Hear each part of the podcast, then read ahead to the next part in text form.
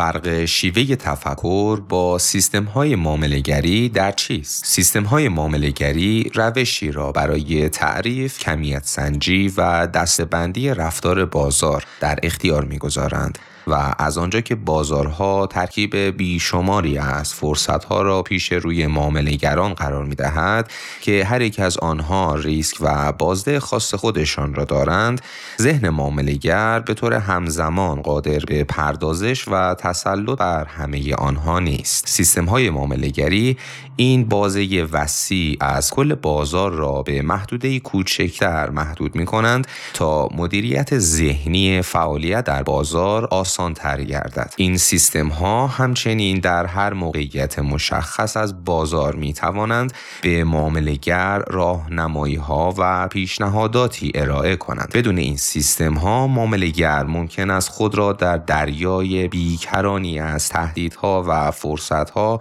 شناور ببیند و نداند به کدام سمت و سو باید برود. از آنجا که سیستم های معاملگری تعریفی از فرصت ها را در خود دارند و بر طبق آنها پیشنهاداتی را ارائه می کنند پیروی از پیشنهادات آنها می تواند به پرورش یک سری از مهارت ها منجر شود. اما باید دانست که این پیشنهادات بیشتر جنبه راهنمایی برای یافتن یک مسیر مناسب دارند. اما یک مهارت واقعی نه تنها مسیر را نشان می دهد بلکه به طور خودکار شروع به راهبری فرد در این مسیر هم می کند یک الگوی فکری سازمان دهنده همه مهارت هاست و تعیین می کند که کدام مهارت و در چه زمانی باید مورد استفاده قرار گیرد. در این کتاب سیستم معاملهگری خاصی را معرفی نمی کنم بلکه هدفم معرفی ابزارهایی برای ارتباط دادن یک سیستم معاملهگری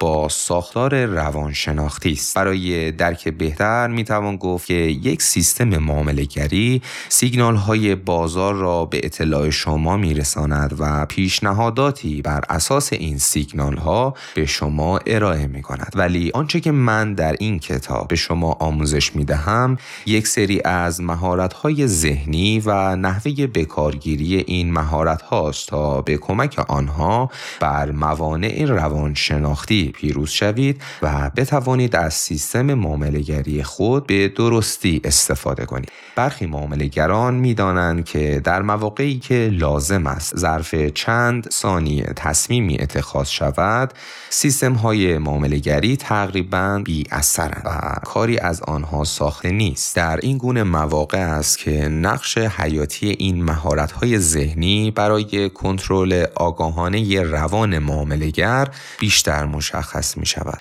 تقریبا هر کس که این کتاب را گوش می کند خود را در برخی زمینه ها موفق ارزیابی می کند و برای کسب این موفقیت مهارت های فکری خاصی داشته است که ممکن است آنها را از راه سعی و خطا یا از طریق یک سری دستورالعمل های دقیق و فرمول شده کسب کرده باشد. به هر حال هر یک از ما نه تنها یک تمایل طبیعی به کسب موفقیت در برخی زمینه ها داریم بلکه می‌خواهیم اصول موفقیت در آن زمینه ها را به تمام زمینه ها و محیط های دیگر نیز تعمیم دهیم. معمولا هم به این نکته توجه نمی کنیم که محیط های دیگر ممکن است به مهارت ها و سرمایه های ذهنی متفاوتی نیاز داشته باشند. از این رو اگر سعی کنید آگاهانه و از روی اختیار یک سیستم فکری موفق در یک زمینه خاص را به حوزه معاملهگری در بازار آتی یا سهام نیز اعمال کنید و از قبل میزان سودمندی و اعتبار این سیستم فکری در شرایط واقعی بازار را نسنجیده و در مورد آن تحقیق نکرده باشید به احتمال قریب یقین قبل از هر گونه حرکتی شکست خواهید خورد. واضح هست که افرادی که وارد حرفه معاملهگری می‌شوند آگاهانه بر این باور نیستند که ابزار و مهارت‌های مناسب برای معاملهگری را ندارند بلکه درست عکس این فکر می کنند از آنجا که اکثریت این تازه کارها در مشاغل قبلی خود خارج از بازار موفق بوده و یا هستند لذا اعتماد به نفس کاذبی در مورد توانایی های خود دارند. این اعتماد به نفس کاذب به همراه خصلتی که بازار در تخریب تناسب پاداش در برابر کار و زمان دارد. باعث می شود معاملگر توقعات نابجایی در مورد نتایج مورد انتظارش پیدا کند. اعتماد به اینکه معاملگری کار آسانی است یکی از دلایل اصلی بروز این توقعات نابجا و احتمالاً بزرگترین دلیلی است بر اینکه چرا اغلب معاملهگران قبل از فنا کردن سرمایه خود نمی توانند حتی از مراحل اولیه رشد عبور کنند. شروع به معاملهگری با این فرض که معاملهگری کار آسانی است یک تله روانشناختی است که تقریبا همه معاملهگران را به دام میاندازد. اما فهمیدن دلیل آن کار سختی نیست و در واقع به معیارهایی که شخص برای ارزیابی عملکرد خود و اندازهگیری میزان پاداش خود در نظر می‌گیرد برمیگردد. چهار فاکتور زمان کار خبرگی و دستمزد در این معیارها نقش اساسی دارند که در مورد هر یک توضیح کوتاهی ارائه می کنم. اول زمان. اغلب مردم این عقیده را دارند که زمان محدود است. بیوقفه در حال سپری شدن است و به مرور از دست می رود دوم کار و تلاش. باور ما بر این است که انرژی ما برای انجام کار همیشگی و پایان ناپذیر نیست و پس از مدتی کار و تلاش خسته می شویم و اگر درست استراحت نکنیم کنیم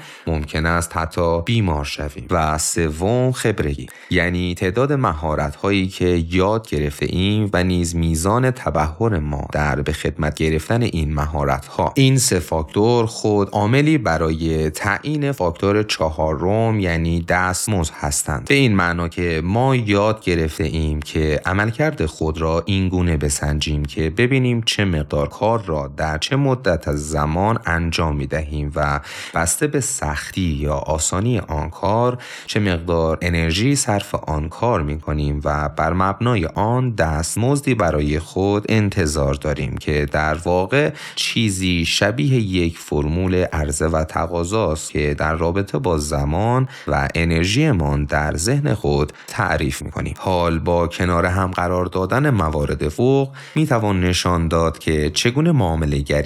این فاکتورها را در هم می ریزد و راه را باز می کند که این گونه تصور شود که معاملگری کار آسانی است. اول از همه به این دلیل که معاملگری نیاز به کار بدنی ندارد خصوصا امروزه که حتی لازم نیست شخص تالار معاملات برود و دوم اینکه فاکتور زمان در این حرفه مطرح نیست چرا که یک معاملهگر می‌تواند در ظرف چند دقیقه هزاران دلار سود به جیب بزند. مثلا به این ترتیب که به محض ورود به معامله بازار شروع به حرکت در جهت موافق وی کند و آنقدر به این حرکت ادامه دهد که سودی که نصیب وی می شود از حدی که تصور می‌کرد نیز بالاتر رود. وقتی این چنین سودی با این سرعت و با کمترین تلاشی می‌تواند نصیب معامله گر شود طبعا این ایده به ذهن می رسد که پس حتما معامله گری باید کار آسانی باشد.